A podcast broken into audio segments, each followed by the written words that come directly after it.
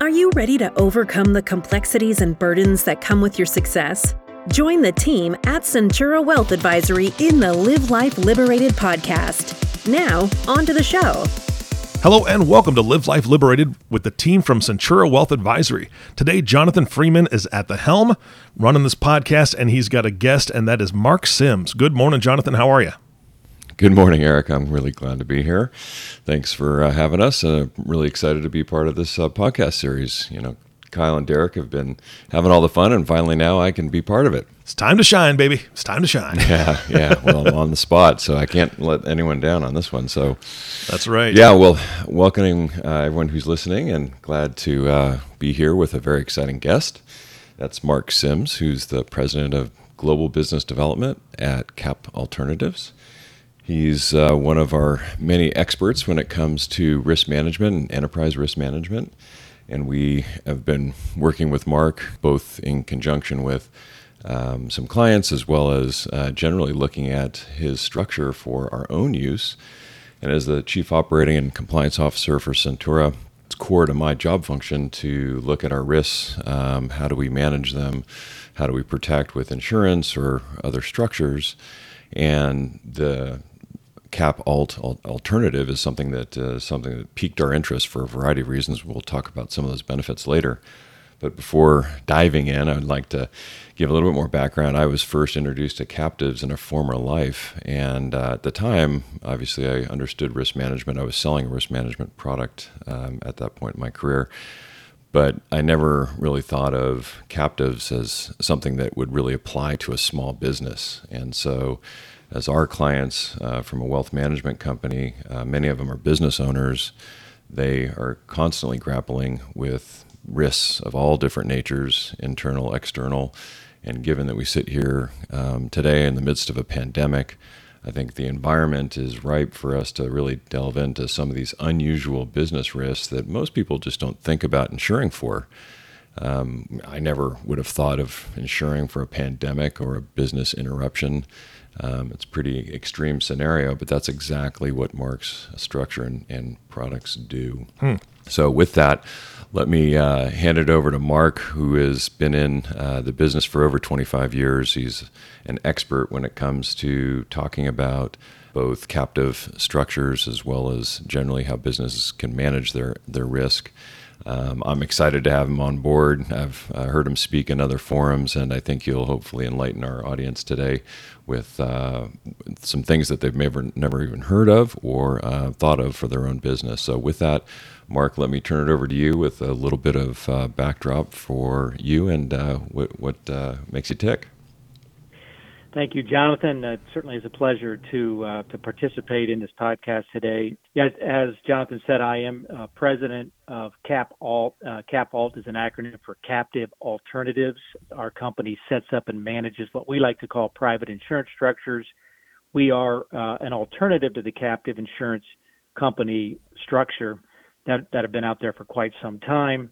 I'm sure we'll get into the reasons why we have uh, turned away from captives uh, in the general sense for the last several years. Um, I have been with the company for the last 21 years. Uh, that Cap Alt was created in 1999. Our home office is based out of Atlanta, Georgia. By by way of background, uh, I went to Indiana University and have been in the in the financial services and the insurance industry my entire career uh, since uh, coming out of college in 1986. So that's a little bit about myself and about our company. Thanks, Mark. Well, um, I also came to know that uh, you're a you're an afflicted golfer. You uh, enjoy golf. Uh, what, what, what's your favorite course that you've ever played? I actually, you know, I, I played a number of courses across the country, and and and I actually was going to go play St Andrews and do a Scotland trip uh, in May, but uh, the pandemic had uh, different plans for that. But uh, there is a course that, that I love to play. It's actually in Punta Cana in the Dominican Republic.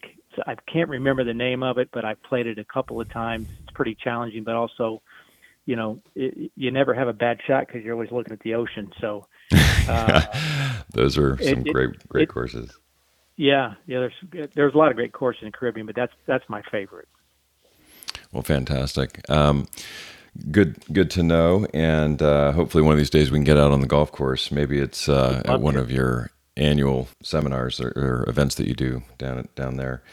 Tell me a little bit more about the clients that your company serves. What what is the characteristics of for those that are listening today can really, if you're a business owner, so that you can really think about does this apply to me or should I be even you know is it do I care about this?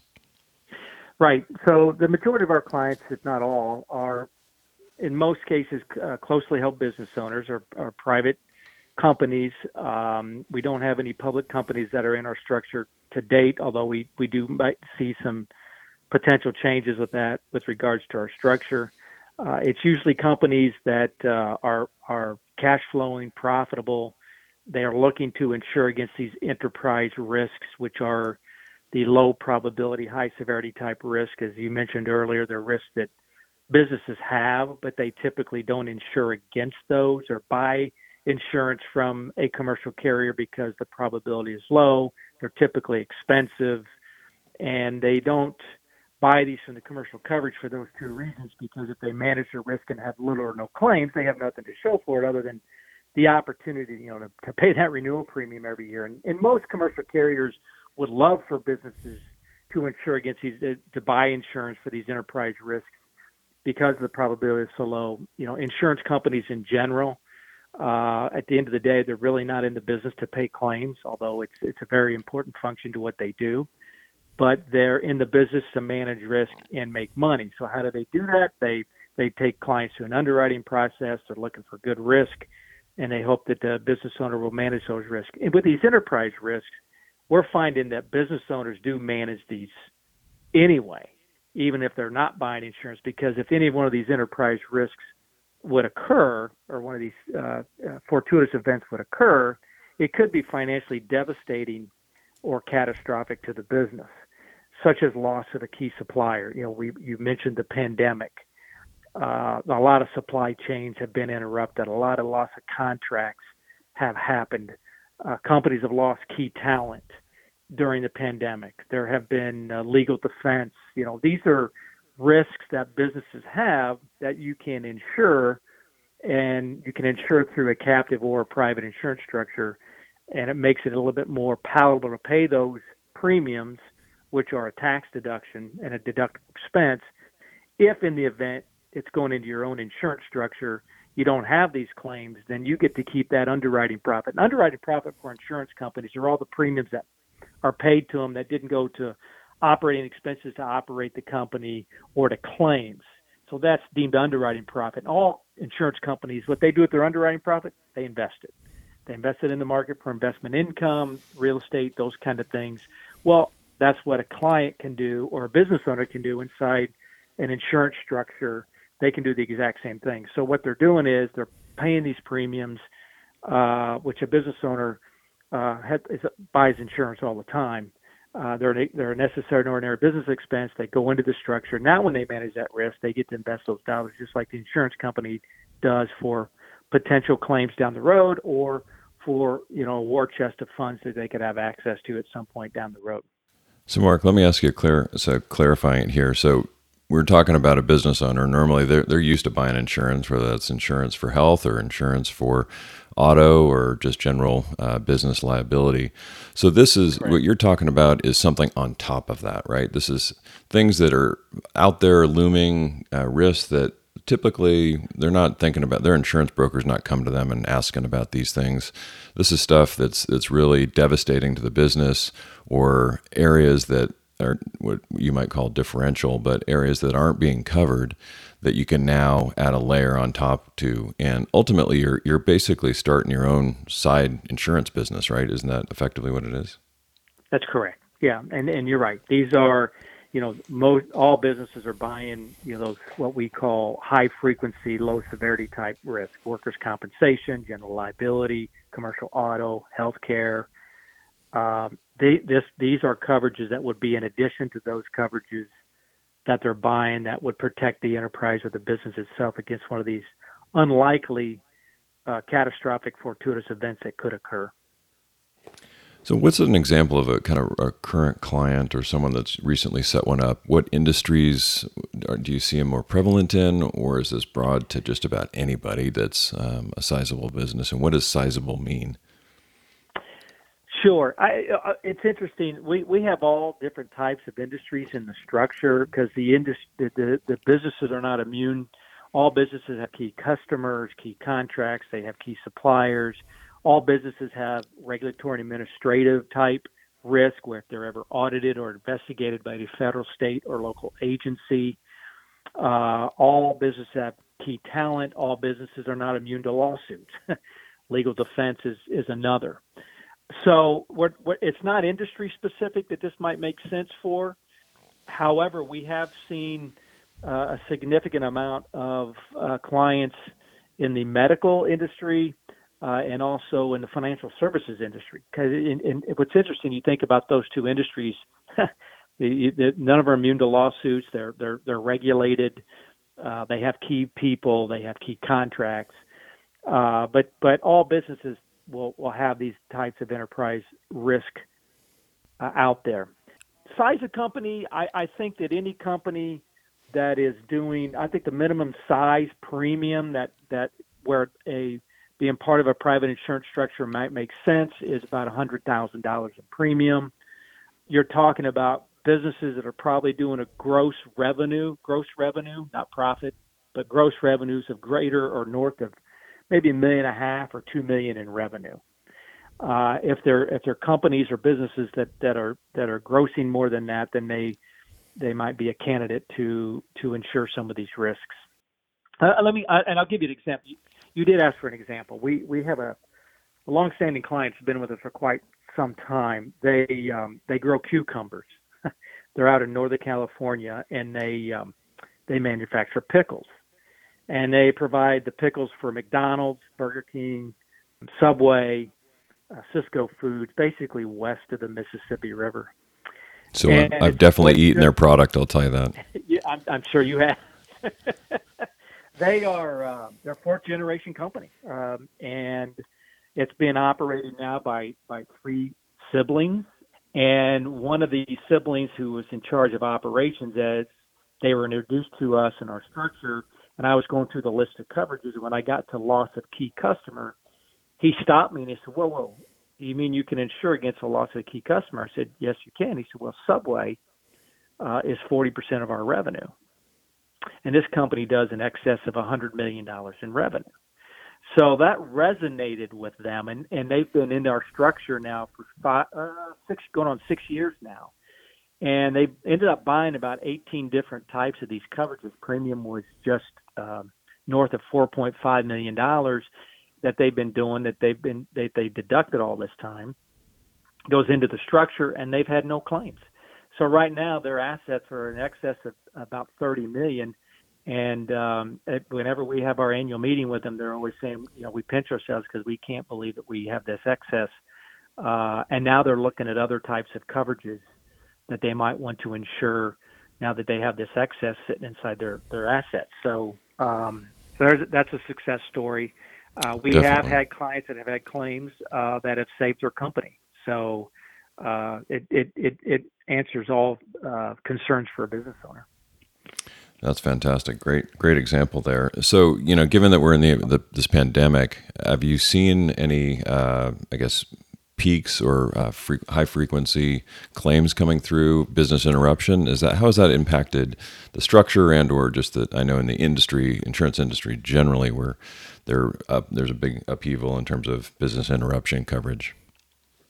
Yeah, great question. Uh, business interruption in and of itself is not a policy. Business interruption is a category, and all of most of those business uh, coverages I mentioned, uh, loss of key customer, loss of key supplier, those are business categorized as business interruptions. What could cause a business interruption? A pandemic could cause a business interruption.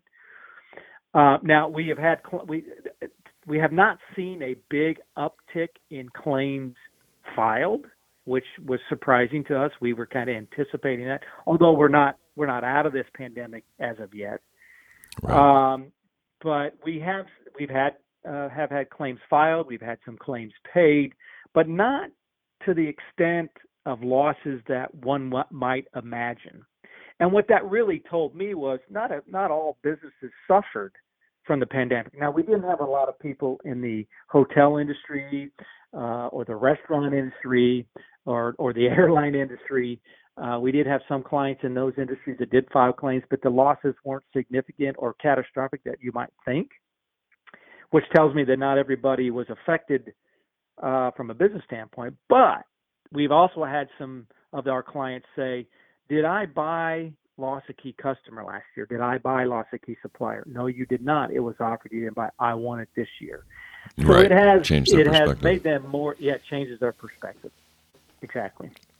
Oh, that's so. Let me uh, segue into uh, just generally the private insurance structure. Now, if any listeners are more savvy and have done any research about 831, uh, which is part of the uh, IRS tax code, this is effectively a, a uh, it was enabled by the IRS through the 831 uh, section of the code. Can you tell me a little bit more how this differs from a, a what's called a captive or a small business captive?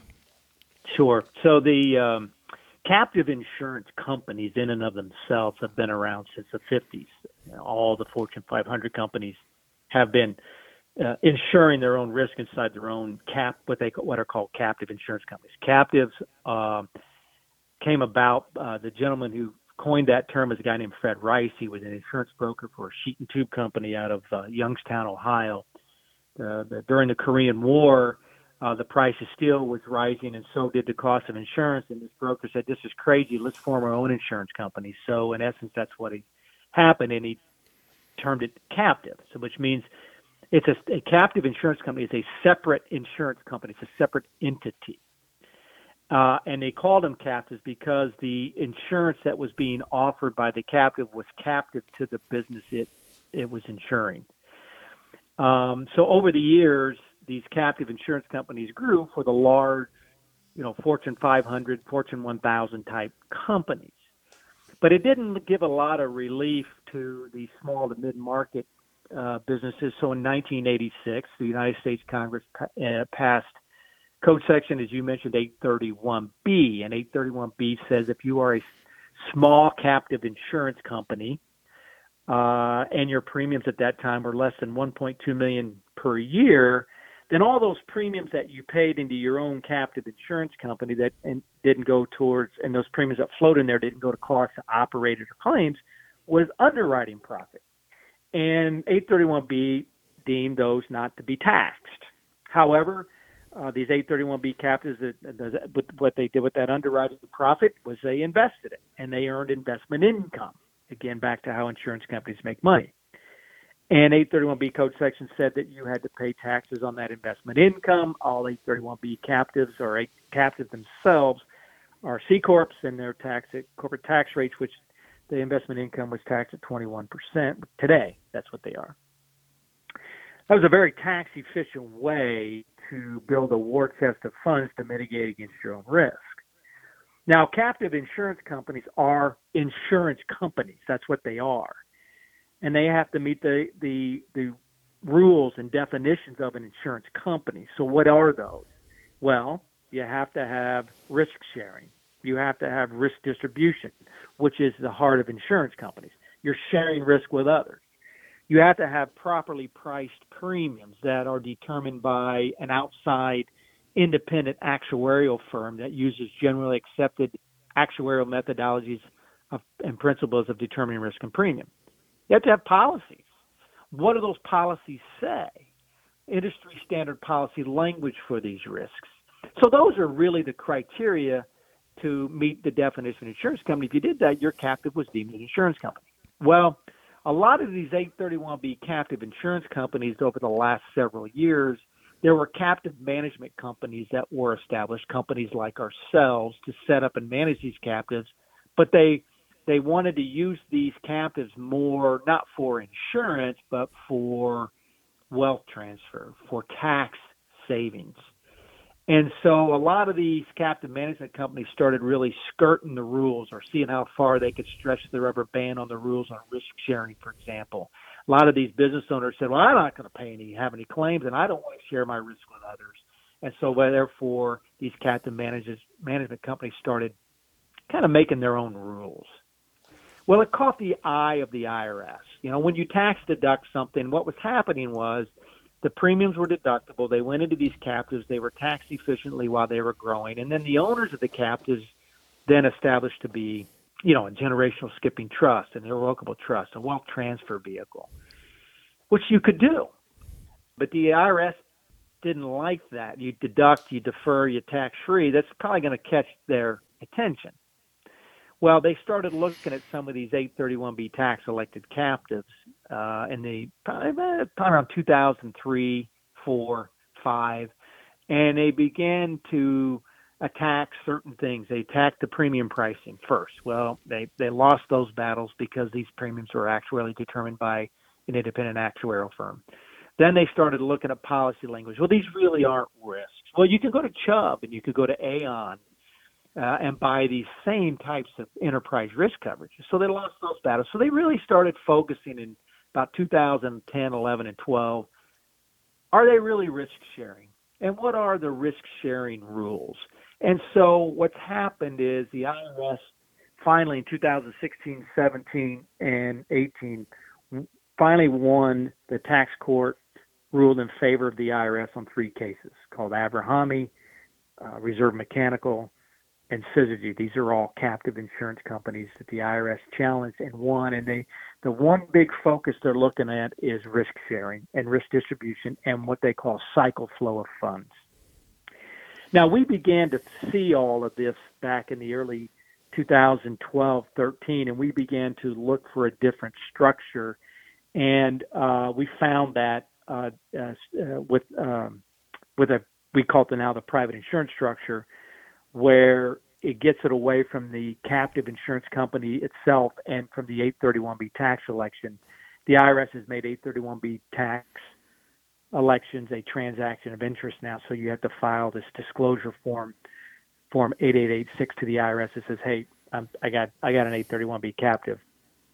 I've had people ask me, "Does that increase the likelihood of an audit?" And I, I don't know about that, but it certainly doesn't decrease it. Uh, we moved into a structure in Puerto Rico. It's regulated by the Puerto Rico Department of Insurance, where it's an already established insurance structure. And what our clients have is not a captive, but they have a segregated account inside of an already re- established reinsurance company to how where we can meet risk distribution. The policies are not issued by the captive, um, and the way the premium and the risk flow it meets the IRS safe harbor guidelines for risk distribution. So we got completely away from captives in 2015 is when we moved to that structure. Well, in 2016 is when the IRS came out with the transaction of interest. So in all the court cases, so we were ahead of all that uh, when we moved. So so basically, uh, you've you've you you saw the where the abuses were. You created a structure that takes the advantages and benefits of of having a captive, but putting it in a, a different this Puerto Rico uh, jurisdiction to allow for that shared sharing of risk, meeting the essential criteria of that risk sharing. But now it, there's other benefits that come with the structure that, that are separate and distinct from the other uh, captive type structures. Correct? That's correct. That is correct. So Puerto Rico um, is an interesting jurisdiction. Um, it's, a, it's a, obviously it's a U.S. Commonwealth. Uh, they're under U.S. federal law. If you're under U.S. customs, you don't have to have a passport to go to Puerto Rico. Uh, but what's unique about Puerto Rico as a U.S. Commonwealth is in 1952, our United States Congress granted them their own governance, their own sovereignty. So what that means to, especially to our structure, is they have their own insurance laws, they have their own corporation laws, and they have their own tax laws. The IRS does not have taxing authority in Puerto Rico. So the Department of Insurance, which by the way, the Department of Insurance of Puerto Rico is the only non-U.S. state to have the accreditation of the NAIC. The NAIC is the National Association of Insurance Commissioners. It's the federal governing body that kind of sets forth rules and procedures and protocols for all the 50 state departments of insurance to follow. If you follow those rules, then you kind of get the rubber stamp of approval from the U.S. federal government that you run a very rigorous regulatory uh, Department of Insurance. So Puerto Rico has that same accreditation, even though they're not a state. So it's a very uh, um, a well-run Department of Insurance. Uh, I will tell you, prior to going to Puerto Rico, we worked in domiciles in North Carolina, uh, South Carolina, Utah, Nevada, Vermont. Internationally, we were, we worked in the Caymans, Turks and Caicos, Barbados, British Virgin Islands, Turks. And, uh, You've been all around so the world. We've been all. And I will tell you, when we moved to Puerto Rico, they were the most stringent on us. They did a quite uh, a heavy due diligence on us before we could operate there. But they're the most entrepreneurially driven jurisdiction of anyone's we've dealt with, and we got our structure license over there and moved all our clients there um, on September in September 2015, and there has been no looking back ever since. Now, here's the benefit to Puerto Rico. Puerto Rico has their own taxing structure. So our accounts are not taxed in the U.S. So therefore, you're not making the 831B tax election. If you're not making the 831B tax election, then you're not subject to the transaction of interest filing. You're not subject to any U.S. filings. Uh, the the accounts over there are taxed uh, under the Puerto Rico Taxing Authority, which the, the net operating profit of each account which is the premiums you pay each year, less claims, less expenses, plus investment income. The NO, the NOP every year, the first 1.2 million is tax exempt, and any amount above that only pays a tax of four percent. So it's even more tax efficient than the 831b captives, which were the most efficient, most efficient until this. Um, there are no ownership restrictions. So those clients who had those 831b captives owned in trust or owned uh, in some other form other than the business it was insuring, there are no restrictions in this structure for that as well. So it, it, it came with many other benefits as well as getting away from the 831B captives.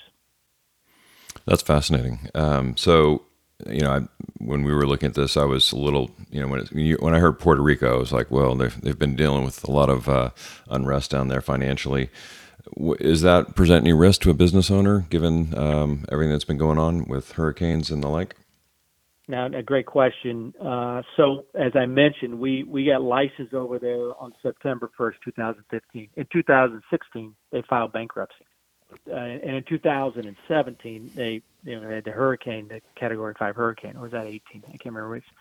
Regardless, when they filed bankruptcy, uh, we had some concern so we went back to the Puerto Rican government with this concern. First of all, none of our clients, the money is in Puerto Rico. They're not in Puerto Rico banks, they're not in Puerto Rico financial institutions. The money is managed here with U.S. investment firms here in the United States. So the money's not there. Uh, but uh, you know they had they had some economic issues when we got licensed, um, and so Puerto Rico wanted us to have our clients have their money in Puerto Rico financial t- institutions, but we said, "Are you kidding? You've seen your economy." that would be a non-starter for some of these business owners back here in the United States. So they allowed us to use U.S. investment firms. 2016, they filed bankruptcy.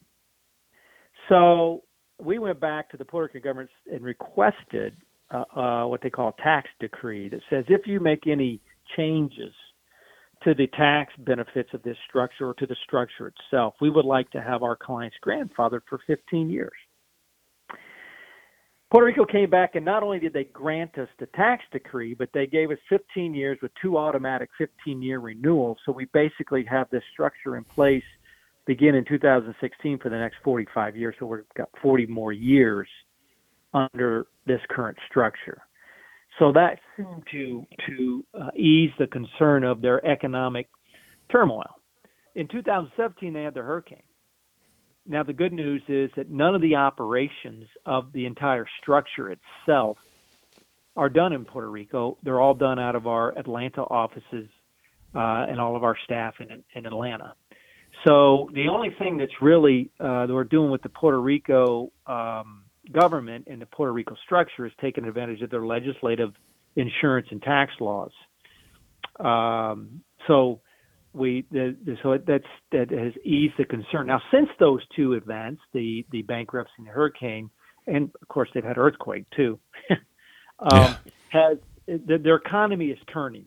It's turning around for the better, um, which we like. And and you mentioned earlier, uh, we do hold an annual conference for all of our clients and for all of our advisors. uh, in in San Juan, uh, so people can come to Puerto Rico and look. Yep, they do have power, yeah. um, but but they're, they're, it's robust. It's vibrant there, um, and and it gives our clients and advisors who who refer business to to our structure some comfort and ease. They they hear from the Puerto Rico government. They hear from some of our clients. They hear from our our service providers, our actuary, or accountant. Um, so we're doing everything we can to ease that concern, which really isn't that much of a concern. Got it. Thanks, Mark. So, you know, I've heard some great things. Uh, let's say I'm a business owner. I've I've liked the idea of what you're talking about. What is it? You know, what is it? How do I go about setting this up? What's the cost of setting it up? You know, give us some the tangible uh, details around uh, actually getting this off the ground. And if we wanted to, you know, someone like us wanted to put in, put it in place. Sure. So um, it, it, let's see. At the time we moved to Puerto Rico, we also stopped uh, charging a fee to provide what we call a risk coverages and premium funding analysis. In other words, if a, if a business owner wants to know, well, what risks do I have and what would the premiums be, then we would take them through a feasibility analysis, which means we need to gather their data. Um, and the data we gathered, we have them complete a risk assessment questionnaire. We do get copies of current commercial policies. One of the things that uh, the actuaries look for, you know, I mentioned that, that the model is not built to do more traditional type high frequency risks like work comp or commercial auto or GL, but but a lot of those commercial policies ha- may have what's called difference in conditions in those policies. In other words, what they won't cover, exclusions, gaps in coverage. Some of those policies may have deductibles. You can insure against those items in our structure. I mean, you still have the commercial carrier do the primary coverage, but if there's exclusions or gaps or deductibles, you can insure against that. So that's why we like to get the commercial policies to review. And we look at the company's financials, which is uh, the most recent filed business tax returns and what their gross revenues are going to be for the year they're in. So this year will be 2020.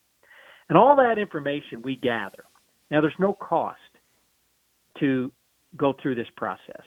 We send all that information to the outside actuarial firm, and they will determine what risks you have and what those premiums would be for those risks. Then we send that back to the client, say, here's your, if you will, smorgasbord of coverages. You can pick and choose, and the, and the coverages come with policy limits. So it's a menu that they, go, can pick from. It's it's a menu they can pick from, and there's no cost to do that. You know, we, we decided back in 2015. You know, in the absence of value, fees are an issue. Let's let's show them the value first, and that's worked really well for us. A lot of captive managers will still charge to do that if you want to have your own captive. Now, once they decide all right, here's the coverages and the premiums. That's when the, the costs are incurred to move forward. There is a setup cost to get this, this account set up. And so what we have, they're called segregated asset plans. That's what the clients have. They're segregated accounts. They're not companies. They're not entities. They're basically funds that sit inside this licensed reinsurance company in Puerto Rico and that's been our model. We we have that model to do the to to make sure we meet all the IRS safe harbor guidelines on risk sharing and risk distribution. Um, and what that what to get that segregated account established in Puerto Rico, we charge a one-time setup fee of six percent of that premium, that first year's premium. So if the premium was hundred thousand dollars, they pay a one-time setup fee to us of six thousand dollars. If it's three hundred thousand, it's an eighteen thousand dollars setup fee. That's first year setup cost. Makes sense. Okay. The other the other first year outlay is uh, the Puerto Rico Department of Insurance requires and and captives. If you set up a captive, there's always you have to the, the, the jurisdictions or the departments of insurance require startup capital. So Puerto Rico's capital requirement is one third of that premium. So if you're let's go back to our example of a hundred thousand dollar premium, then they to they would have to deposit an additional thirty-three thousand dollars into the account, the segregated asset account, to meet Puerto Rico's capital requirement. The technical term is called securitization. Since these segregated accounts are not companies, they're not treated as capital, but the technical term is called funds held under securitization agreement. That one third goes into the account and it's invested. Okay, so you have the setup cost, you got the securitization or capital of one third. Those are first year only. Ongoing costs are dependent upon the premium size. They start as a high of 10% and they can go down incrementally the more premium that's paid into the structure. Now, of that annual cost, 6% goes. We use a licensed insurance company to write and bind the risk of policies, and that there's a fronting fee of 6%. And then the reduction in the fee of four, we, the other 4% or less, depending on premium size, would go to us to manage and operate the entire structure, which includes all the actuarial annual actuarial underwriting uh, review to determine risk and premium, the monthly accounting, the account, the segregated accounts have to be monthly accounted for. That's reported to the Department of Insurance. The issuance of policies, the maintenance of policies, the the tax, uh, the, all the accounting, um, uh, uh, the annual audit. Our, the entire our entire structure is audited every year by RSM, which is a former McGladrey CPA firm. Um, ish, uh, processing of claims, adjudication of claims, anything and everything to do with the operation of the structure itself from a regulatory, legal, accounting standpoint is included in that fee. And that so annual the, cost is deducted out of the premium. Okay, so you have your setup costs, you've got your first year premium, you've got your reserve. Those are all kind of your your getting off the ground. And then on an ongoing basis, you've got your premiums, whatever you've decided on that Chinese menu. And then also with that comes some administration costs, which is what you just described as part of the ongoing uh, overhead of maintaining the structure. So, as as insurance premiums are paid in, there's some of it that gets chopped off, or you know, for claims, and then the balance becomes a reserve that then can be invested and grown over time as kind of that underwriting profit that you mentioned, right? That's correct. And so once that's built up, you know, you've got this fund there. I think your your structure allows for some pretty creative ways to to tap that or access that. What are some of the benefits of that structure that then can flow back to the the originator who set up this uh, SAP? Yeah, so the, the segregated account itself, the, the asset that sits inside this licensed reinsurance company, the licensed reinsurance company is called Madison Re. Those segregated accounts technically belong to Madison Re. Uh, Madison Re has the rights to the assets in the segregated account only for policy linked claims. So if the business owner has claims, part of that those claims are paid out of that segregated account. Madre has the rights to those. The uh, then there is there the typically it's the business owner, but the the assets or the fair market value of the assets in the segregated account, which is all the premiums paid, less claims, less expenses, plus all the investment income. That's the how the fair market value is determined of the account. Is, Uh, the rights to those assets are to a bond investor. So somebody that one third securitization or capital also serves as a purchase price for a bond. And the bond investor, in most cases, it's a business owner, it could be an LLC, it could be a trust. There's no restriction on who the bond investor is. The bond is directly linked to the the assets in the segregated account, and the bond investor has all the rights to the segregated account uh, when they're ready to exchange those rights. So how do they do that? Well, the bond comes with 10 plan rights. So as they're building surplus inside of this account, and if they wanted to get a distribution of some of those funds, they could exercise one of the, or uh, of their ten of their ten plan rights. Now, when that when they do that, then the money would come out distributed to the bond investor, and it would be taxed at the bond investor's level, which, if it's a U.S. resident, is long-term capital gains tax rate. If it's the LLC, it's taxed at the LLC level or the trust level if it's trust. They could also borrow from it. So you know, we have a lot of our clients that have built a they take out the pickle company, right? Sitting on thirty million dollars, they have actually borrowed from the account to uh, invest capital into their business. To they, they they bought another company. They bought a relish company. Uh, but it, and it, and it has to be it has to be a uh, performing loan. They got to pay it back with interest. Uh, so I, I liken this structure to a 401k in this sense. So there, there's Everybody some benefit of there's some benefit of the uh, you know transition of wealth or the use of it for other purposes outside of the the, the day-to-day um, operations, right? Correct. Correct. Um, you know, a lot of our clients have these. They, they built. We we have clients got 30, 40, 50 million sitting in these accounts, and they want to get to the next generation. So they have the bond investor be a um, a dynasty trust of some type. Um, but but but how this how this works, I, like I said, I liken it to a 401k in this sense. Everybody has a 401k, right? By the way, in the 70s, the IRS came out and said 401k plans were a tax shelter abuse. That's because Congress hasn't given a lot of guidance back then, and then they, they came up with these rules. But what what most employees don't know is they don't own the asset in that 401k. A trust does, because if they owned the asset, they wouldn't get the tax deferral.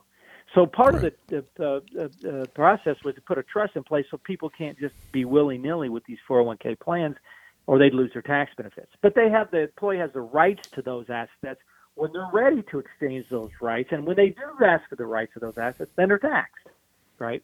Or they pay yep. if it's before age 59 and a half. Some they have to pay the penalty. Some 401ks allow for borrowing. So Madison Re, the reinsurance company where all these segregated accounts are established, is like the 401k trust and the client has the, the bond investor has the rights to those assets when they're ready to exchange those rights, and then when they do exchange those rights, that's when they're taxed. So it works very similar in that regards. The good news about all that is it's not a captive, and therefore it's not subject to all the captive scrutinies that are going on right now. Yeah, I, I like that analogy of the 401k and the rights because that I think resonates with me, and I'm sure a lot of others who are quite familiar with all the both the benefits and, and the restrictions that go around 401k plans. Uh, right. So thanks, very very enlightening. Um, I think we're running out of time here, and and certainly there's been so much shared uh, on this uh, podcast that I'm sure people will have a ton of questions. Um, so if they do have questions, Mark, how do they get a hold of you? What what information? I know your website's got a lot of resources available. What's the best way to get a hold of you? The best way to get a hold of me is my uh, email. You can email me. Um, and that email address is msims, M-S-I-M-S, at captivealternatives.com. It's captivealternatives, plural, dot com. Or Great. you can call me direct. Uh, I'll give my direct number. It's 812 327 3341. And I know Eric will probably provide links to some of those resources as part of this podcast, and people will have access to those as well. Mark, it's been a pleasure. Really enjoyed spending the morning here with you, going through this. It's something we've been looking at as a firm and, and certainly recommending to clients who are in that situation of business owners that really trying to think think about alternatives outside the box and really trying to mitigate some of these enterprise risks that uh, they've just not even considered. So I want to thank you for your time and uh, look forward to uh, working with you down the road. Thank you, Jonathan. And I will just like to close with one thing a lot of people are uh, uh, are skeptical of things like this. I will tell you that um, uh, Jonathan on the call today took us through quite the due diligence process to determine if our structure was legitimate. Peel back the layers of every onion, uh, which I welcomed. Uh, in fact, I think he even ate the core of the onion. so uh, he he did do his job on this. So I certainly enjoyed it, and thanks for having me. Jonathan and Mark, this was this was fantastic. Uh, Mark, it's very obvious and apparent why Jonathan brought you on the show and, and why Centura works with you. because holy cow, I'm, I'm I'm just saying I'm glad that years ago I got my scuba diving license because this was not just a fire hose. I felt like I was completely I don't know. It was like an ocean just pouring on me with all this information. And Jonathan said it best when he said, I know people are going to have questions because obviously this is very complex and, you know, people need to be reaching out to an expert. So, again, he gave us contact information. Jonathan, you're absolutely right. I want to make sure that we get some links in the show notes and we can do that. Jonathan, thank you so much for bringing Mark on. My pleasure, Eric. Thanks for hosting and looking forward to our next podcast. Absolutely. And Mark, thank you so much. You were a fantastic guest. Thank you so much. I greatly appreciate it. You bet. And the last thank you always goes to you, the listening audience. Thank you for tuning in and listening to the Live Life Liberated podcast with the team from Centura Wealth Advisory. If you have not subscribed to the podcast yet, please click the subscribe now button below. This way, when they come out with a new podcast, it'll show up directly on your listening device. This makes it much easier to share these podcasts with your friends and family. Again, thanks for listening today. For everyone at Centura Wealth Advisory, this is Eric Johnson reminding you to live your best day every day. And we'll see you next time. Thank you for listening to the Live Life Liberated podcast. Click the subscribe button below to be notified when new episodes become available. The information covered and posted represents the views and opinions of the guest and does not necessarily represent the views or opinions of Centura Wealth Advisory. The content has been made available for informational and educational purposes only. The content is not intended to be a substitute for professional investing advice. Always seek the advice of your financial advisor or other qualified financial service provider with any questions you may have regarding your investment planning. Centura Wealth Advisory. Centura is an SEC registered investment advisor with its principal place of business in San Diego, California. Centura and its representatives are in compliance with the current registration and notice filing requirements imposed on SEC registered investment advisors, in which Centura maintains clients. Centura may only transact business in those states in which it is notice filed or qualifies for an exemption or exclusion from notice filing requirements. Past performance is no guarantee of future results. Tax relief varies based on client circumstances, and all clients do not achieve the same results.